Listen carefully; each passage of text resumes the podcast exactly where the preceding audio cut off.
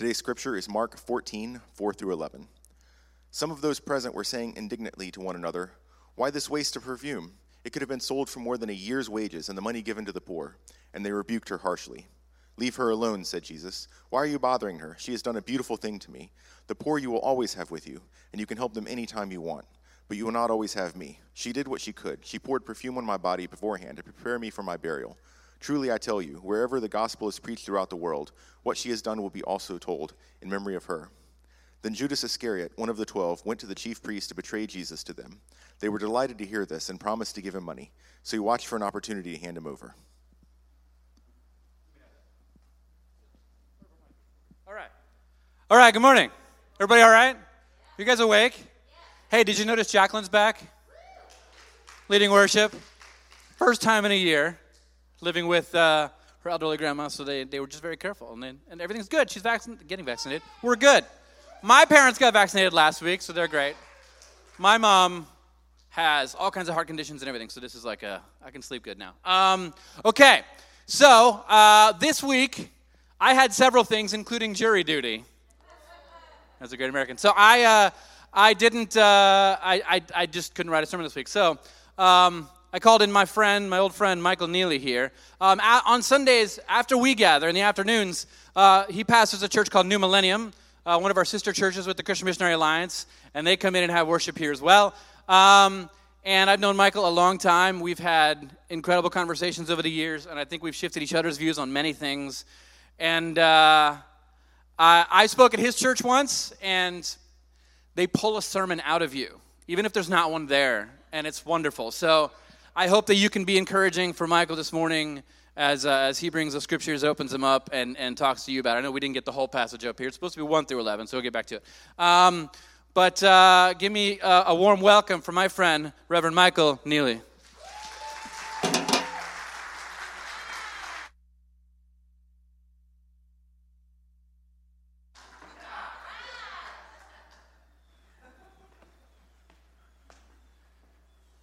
Good morning. I'm wonderful. Thank you for asking. Good to be in the house of the Lord uh, one more Sunday. Amen. Let me begin by offering a word of thanks to Watermark Church for opening your doors to us right before COVID struck. Honestly, I don't know where we would be without your generosity. And so you all ought to give yourselves a hand clap. I'm serious, give yourselves a hand clap. Uh, not everybody uh, is that generous. Uh, I want to talk to you this morning. Is Jesus the Christ or is he a cause? Amen. In our story this morning, we're going to look at a character named Judas. Judas is one of the more mysterious and complex characters in all of Scripture. I have yet to meet the couple that is having a baby boy fight over the name Judas. As a matter of fact, I don't know about you, but I have never met anyone that named their male child Judas. Amen. If you name your child Judas, you and I need to have a long conversation. I'll even pay you whatever it costs to change his name. What's ironic about the name Judas is that it is derived from Judah, which means God be praised. How ironic that a man whose name means God be praised would betray the Lord Jesus. But let us look at the text. This is one of the few stories about uh, Judas that we find outside of his betrayal uh, of the Lord Jesus. And so, beginning in verse 1, it was Passover and the festival of unleavened bread were only two days away, and the chief priests and the teachers of the law were scheming to arrest Jesus secretly and kill him. But not during the festival, they said, or the people may riot. But now in verse 3, we find while he was in Bethany, reclining at the table in the home of Simon the leper. Now, there's a lot of uh, uh, uh, controversy on who Simon the leper was. Did he really have leprosy? Was he healed? Is he Simon the Pharisee? Regardless, to say, uh, Jesus was reclining at the table in the home of Simon the leper. And then a woman comes through the door. The text says she came with an alabaster jar, a very expensive perfume made of pure nard. And she broke the jar and poured the perfume on his head. I want to suggest to you that this woman, she comes and pours this perfume on the head of the Lord Jesus. It is a pure act of worship. And sometimes we believers get a little agitated by the way others worship. Uh, am I right about it? But I want to suggest to you that when you've been through hell and back, when you've had some trials and tribulations, when God has brought you out of the mud, when God has cleansed you up, some of us worship kind of differently. Amen. Some of us shout, some of us run, some of us wave our hands and because we're excited that God reached down and saved a wretch like me. Amen. Amen. And so some of those present in verse 4 were saying indignantly to one another. Now, they're talking loud enough for her to hear, but they're speaking to one another. Why this waste of perfume? It could have been sold for more than a year's wages, and the money given to the poor. Then they rebuked her harshly. I want to suggest to you that there will always be tension between giving your best to God in worship and giving to God's work. The two always war against one another. But I want to suggest to you that this was really expensive perfume. Amen. Uh, I was gazing on some cologne the other day and I ran across this guy named Tommy Ford. My goodness gracious. I'm going to have to pass on Tommy uh, and, and settle for Tommy Hilfiger. Uh, I can't afford Tommy Ford's cologne. I don't know what's in that stuff. Uh, but it must be really good for, for uh, three ounces to be close to $200. I'm trying to figure out where he gets his ingredients from. Uh, amen. Maybe, maybe it'll help your marriage. I don't know. But, but this ointment, this perfume is worth about $15,000 that she pours on the head of Jesus. But I want to suggest to you that disciples who are rebuking her and complaining, they are self righteous hypocrites. Let me tell you why. You see, because they say they care about the poor, but they're rebuking this poor woman. There's something contradictory uh, about that. They, they, they claim to have compassion uh, for the poor, but they humiliate this lady in front of everybody. I tell you, that's not pleasing to the Lord. They say they honor Jesus, but they dishonor this woman for honoring Jesus. There's something wrong with our theology. But Jesus contradicts their assumptions. Verse 6 Jesus says, Leave her alone, said Jesus. Why are you bothering her? She has done a beautiful thing to me. The poor you will always have with you, and you can help them anytime you want, but you will not always have me. See, Jesus contradicts their assumptions. See, the way the way we we we we reverence Jesus is going to control uh, our viewpoint of how we interact with those who we say we love. Refusing who Jesus says he is leaves us vulnerable to who Satan tells us Jesus is and who our flesh tells us who Jesus is. You see, because when Jesus becomes a cause, then your view of Jesus is different. We know that uh, this past uh, year and with all of the political upheavals and, and all of the unrest, uh, crimes and horrible things were perpetrated uh, in the name of Jesus. I stopped by to tell you that last time I checked, I find nowhere in Scripture that the Jesus of the Bible is a Republican. I find nowhere in Scripture that the Jesus of the Bible is a Democrat. As a matter of fact, I don't even find that he's an independent candidate. He's God all by himself. Jesus stands alone above everything and everybody.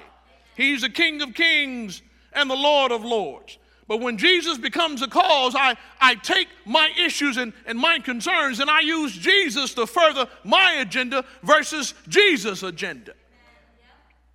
Mm.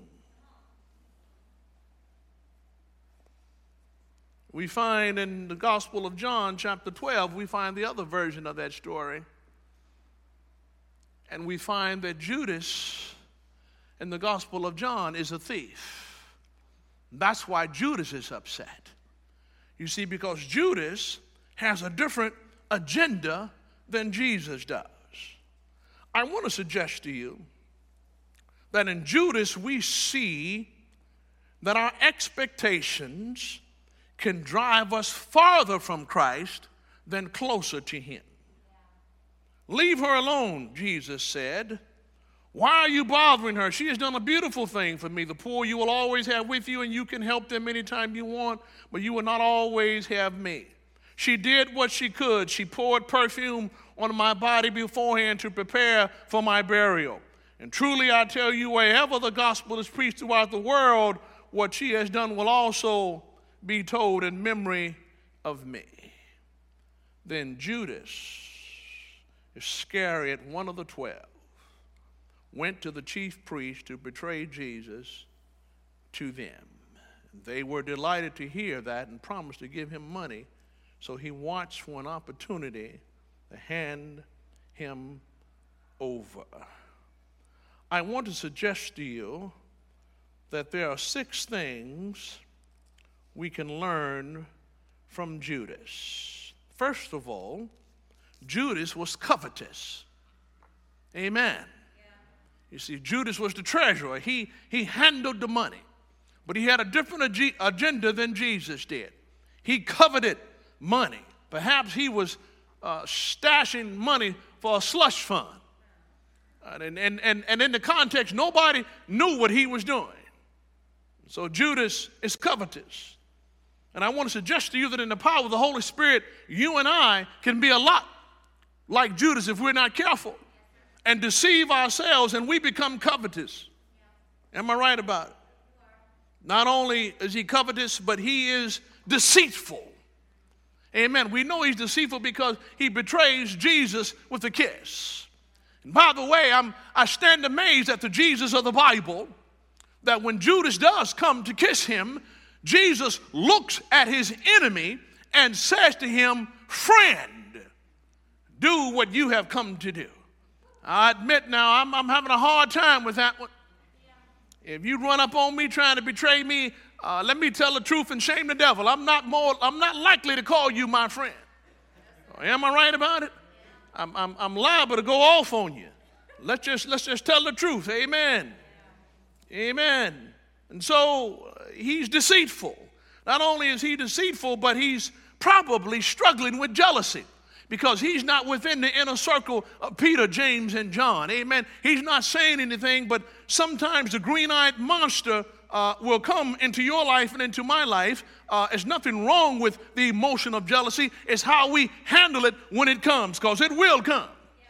Amen. Somebody will come into the church that sings just a little bit better than you. Sometimes somebody will come into the church, they can hit a higher note than you. Sometimes somebody will come into the church, they can strum just a little bit quicker than you. I wish I had a witness, amen, but you need to invite them in. That's how you overcome your jealousy. You don't say there's no room for you, you invite them in, you celebrate them, and thank God for sending more giftedness and more talent. Judas is struggling with jealousy.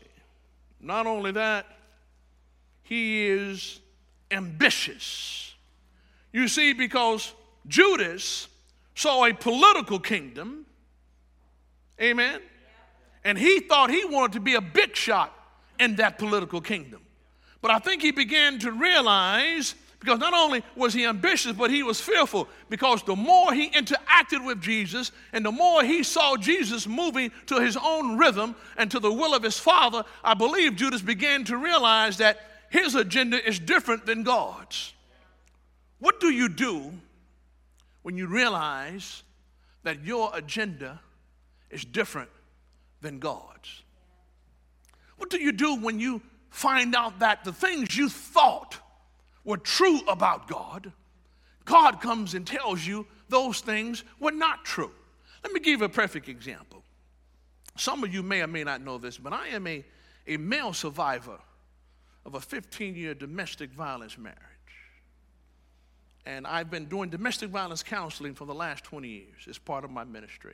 I work with most of the uh, domestic violence shelters in the Tampa Bay area. And I remember I was saved in 1985, March 30th, 5:20 p.m. on a Saturday in a blue station wagon. I'll never forget it the power of God fell into that station wagon and took this old wretched sinner and saved him and turned him into a preacher. I'm from Chicago. There are people still in Chicago on Facebook who see me now. They can't believe that's the same Mike Neely. Is that really you? One, one guy texted me, What kind of scam are you running? Amen. See, see, we all got a pass. Am I right about it? I, I remind people all the time I didn't come out of the womb like this. But there I was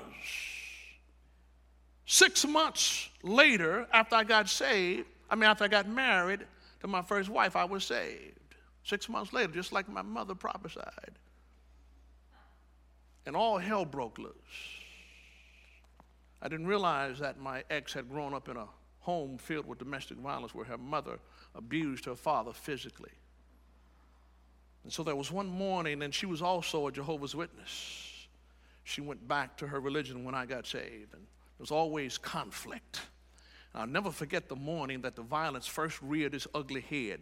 And, and we had decided that we would take turns and, and taking my daughter to church with me one Sunday, to the Kingdom Hall with her next Sunday, not realizing we, we were messing that kid up.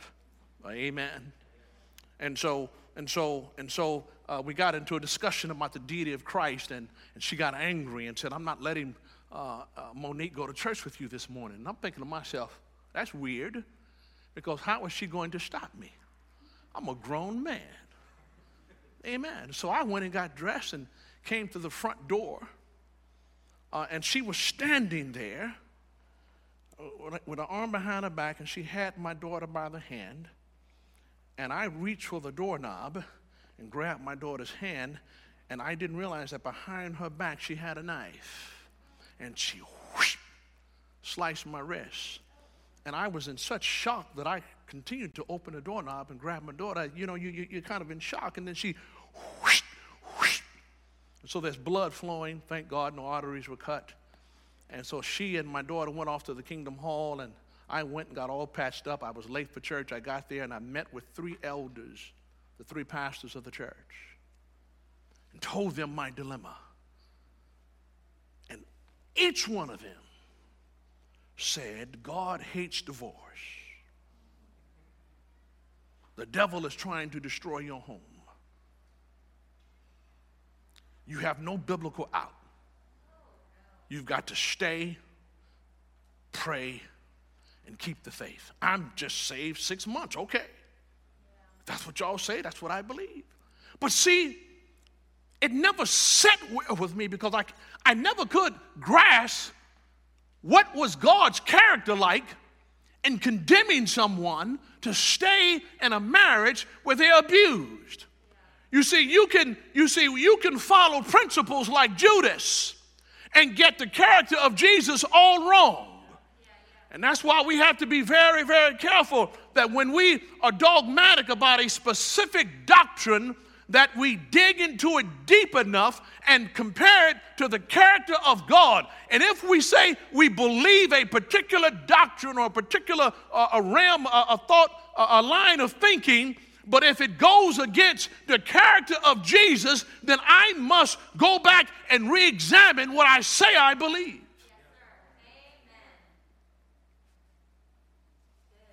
I met a woman Thursday down at the spring shelter. She still had the strangulation marks on her neck. She had puncture wounds in her arm where her husband, who sat with her in church every Sunday, was putting, and tried to take the, the screws from the toilet seat and jammed them in her arm. She had six broken ribs, and she fled from Georgia to here and she's afraid to call her pastor. There's something wrong with that Jesus. There's something wrong with that kind of theology. You see, if we're not careful, we can be like Judas. Even as a child of God, we can, we can come up with dogmatic principles and, and assign them uh, to the character of God. And we end up causing people great harm. Judas is in fear. When we see Jesus as a cause and not the Christ, we create God in our own image and idolize our own desires. Are you with me?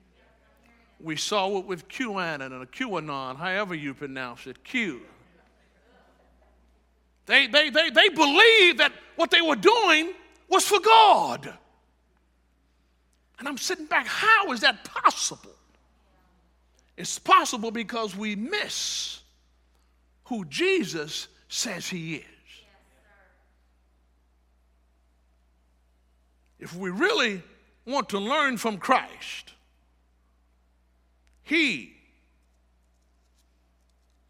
Jesus, says something to us that's unsettling to a way we thought and believed you don't throw Jesus out, you throw out your wrong thoughts and ideologies and doctrines that you believe about Jesus that Jesus clearly says to you are wrong. Finally, there are four contrasts between Judas and Mary. Judas' greed versus Mary's generosity. Judas is holding on to the money. He wants it for himself, but Mary is open with her worship and her generosity. She loves Jesus that much. Amen. Judas' pride versus Mary's humiliation. Mary doesn't care. I'm, I'm going to worship Jesus the way I feel led to worship Jesus in front of everybody. I'm going to let the world know that I love the one who saved me and redeemed me. Judas' detachment versus Mary's unswerving devotion. Judas is detached. And I want to suggest to you that the greatest mystery about Judas is not the fact that he betrayed Jesus, it's the fact that he never accepted who Jesus really was. He rejected Jesus.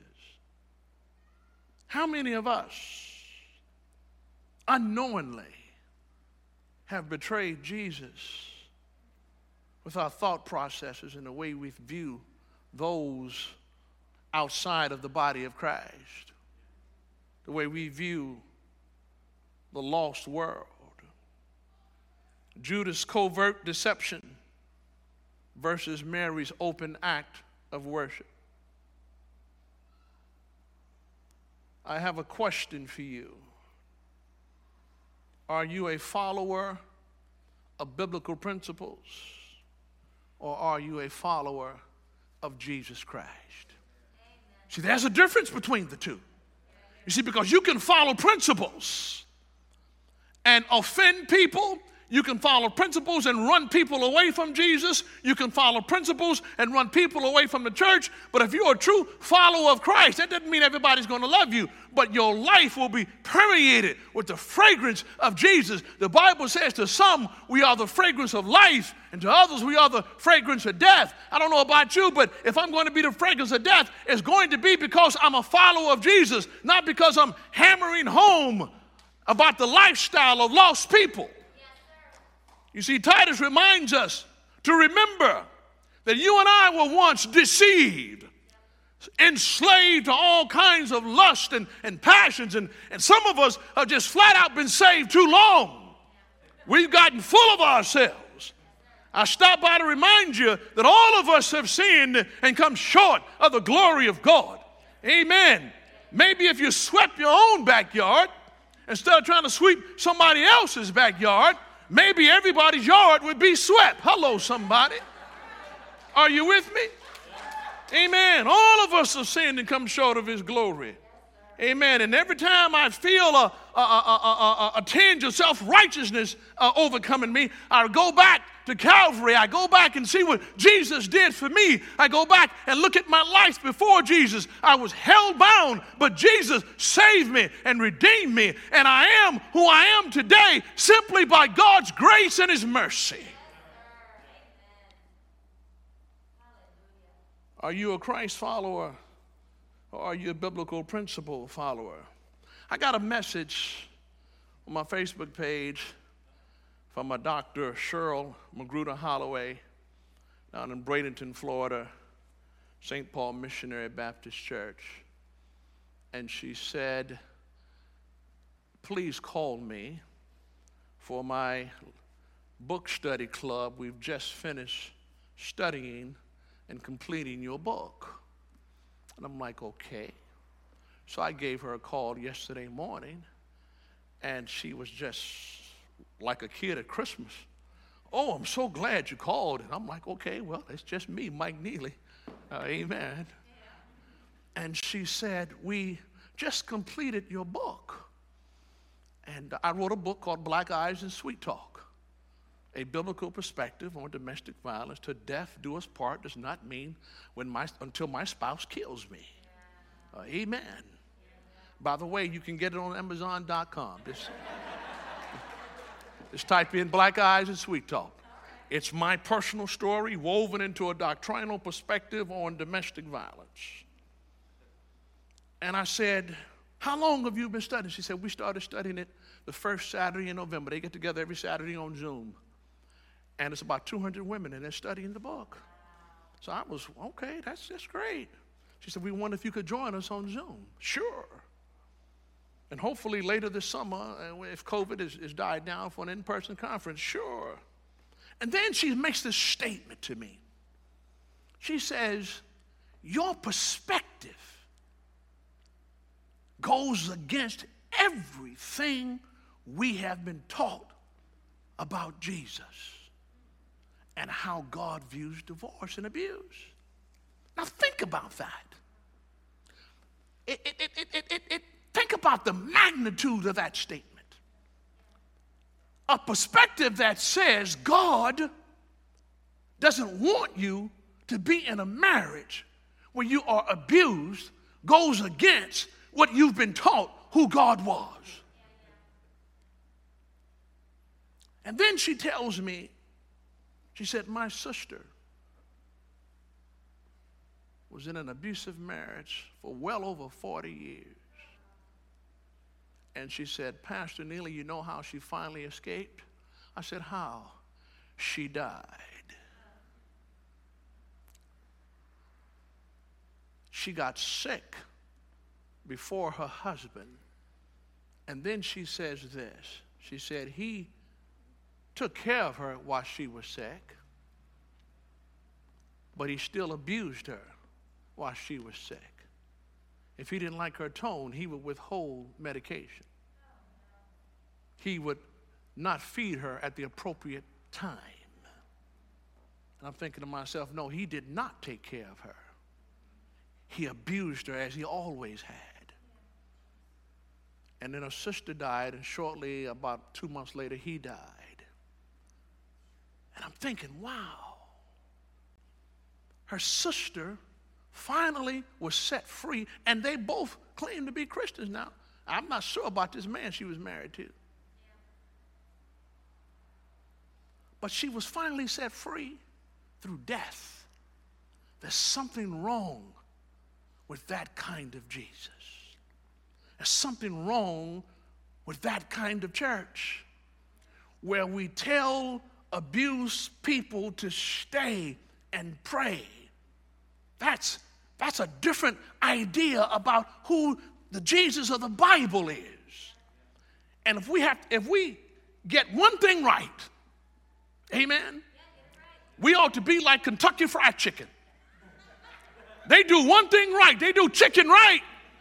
And the Church of Jesus Christ ought to be like Kentucky Fried Chicken. And if we get one thing right, it ought to be who Jesus is. You ought to get it right. In closing,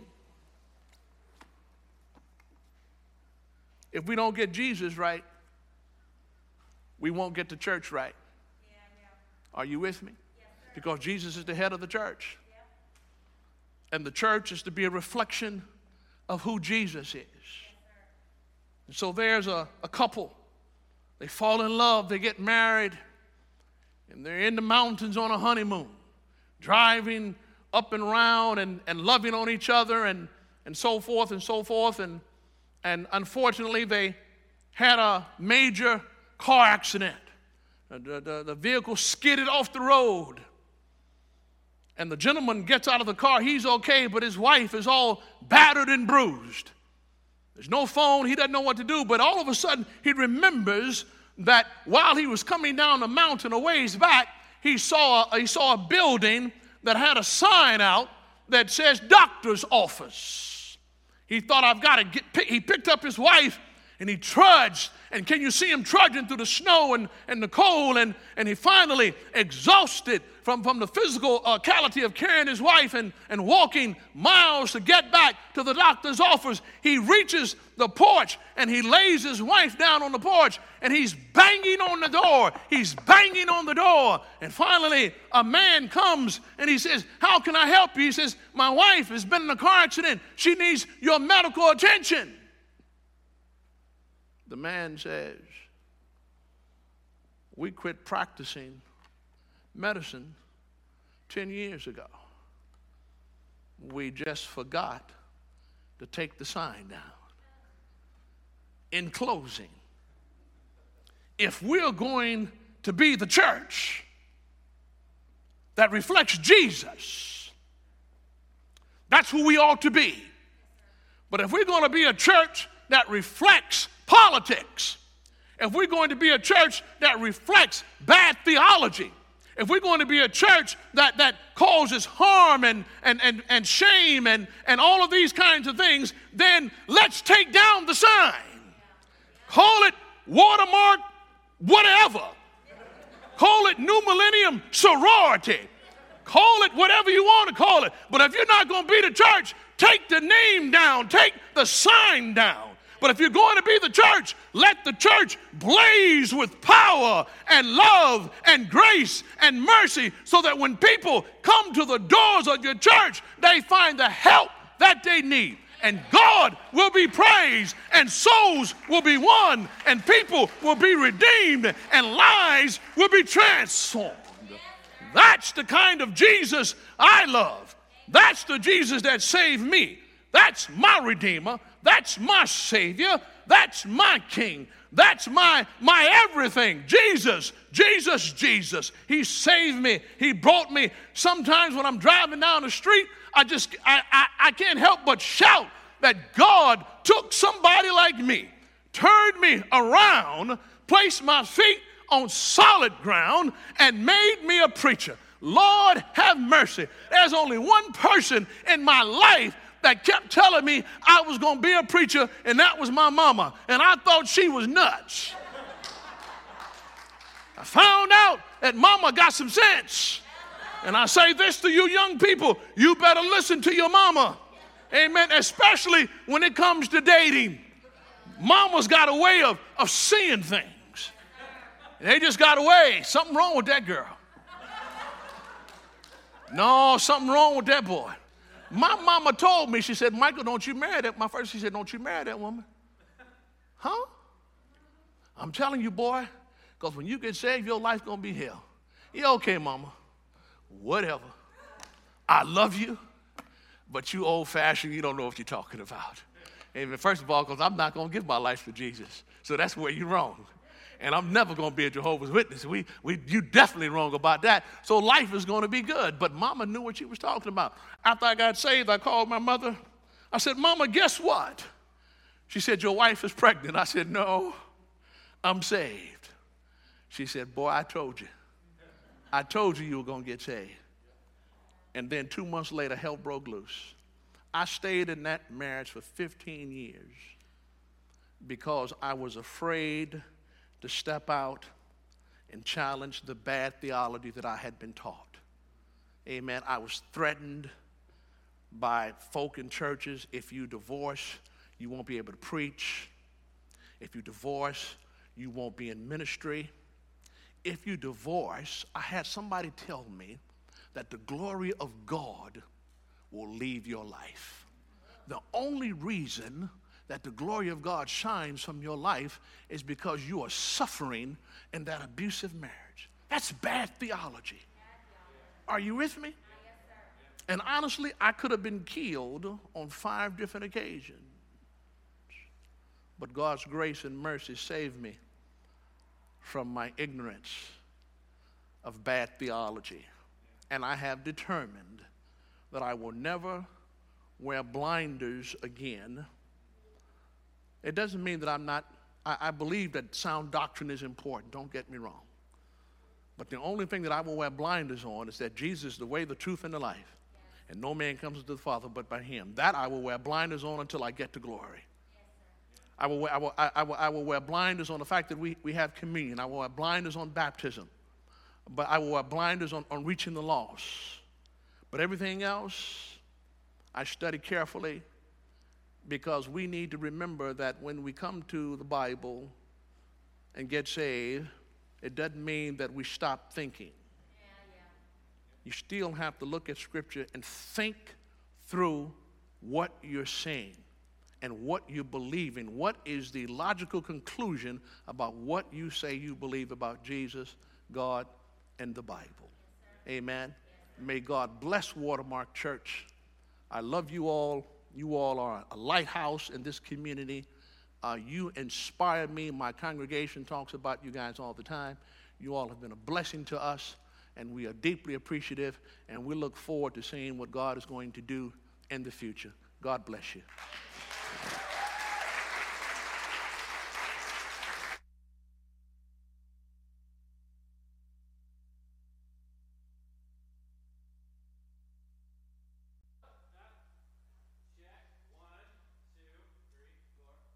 Five. All right. Thank you very much. That was amazing, inspiring. Okay, so uh, two things. Yeah. Um, if you want to know how biblical people's doctrine actually is, look at their life. If their life is terrible, but their theology sounds good, their theology is no good. Uh, second thing, if you are listening or you're here and you are a victim of, of abuse from your spouse in some way, um, reach out. We want to help. We want to be here for you. We want to help walk you through it. Um, we want to help you uh, get you the assistance that you need um, to get free and to get healthy. Um, we're here for you. So reach out, uh, help at watermarktampa.com. Um, so if you would stand with me, we're going to do our our weekly Lord's Prayer. I had a collect prayer and I totally forgot to put it in. So we're going to do the Lord's Prayer this week and do a collect prayer next week. So say this nice and loud with me, shall we? Our Father in heaven, hallowed be thy name. Thy kingdom come, thy will be done on earth as it is in heaven. Give us this day our daily bread and forgive us our sins as we forgive those who sin against us and lead us not into temptation, but deliver us from evil. For thine is the kingdom and the power and the glory forever and ever. Amen. Love you all. Have the greatest Sunday of your life. See you again.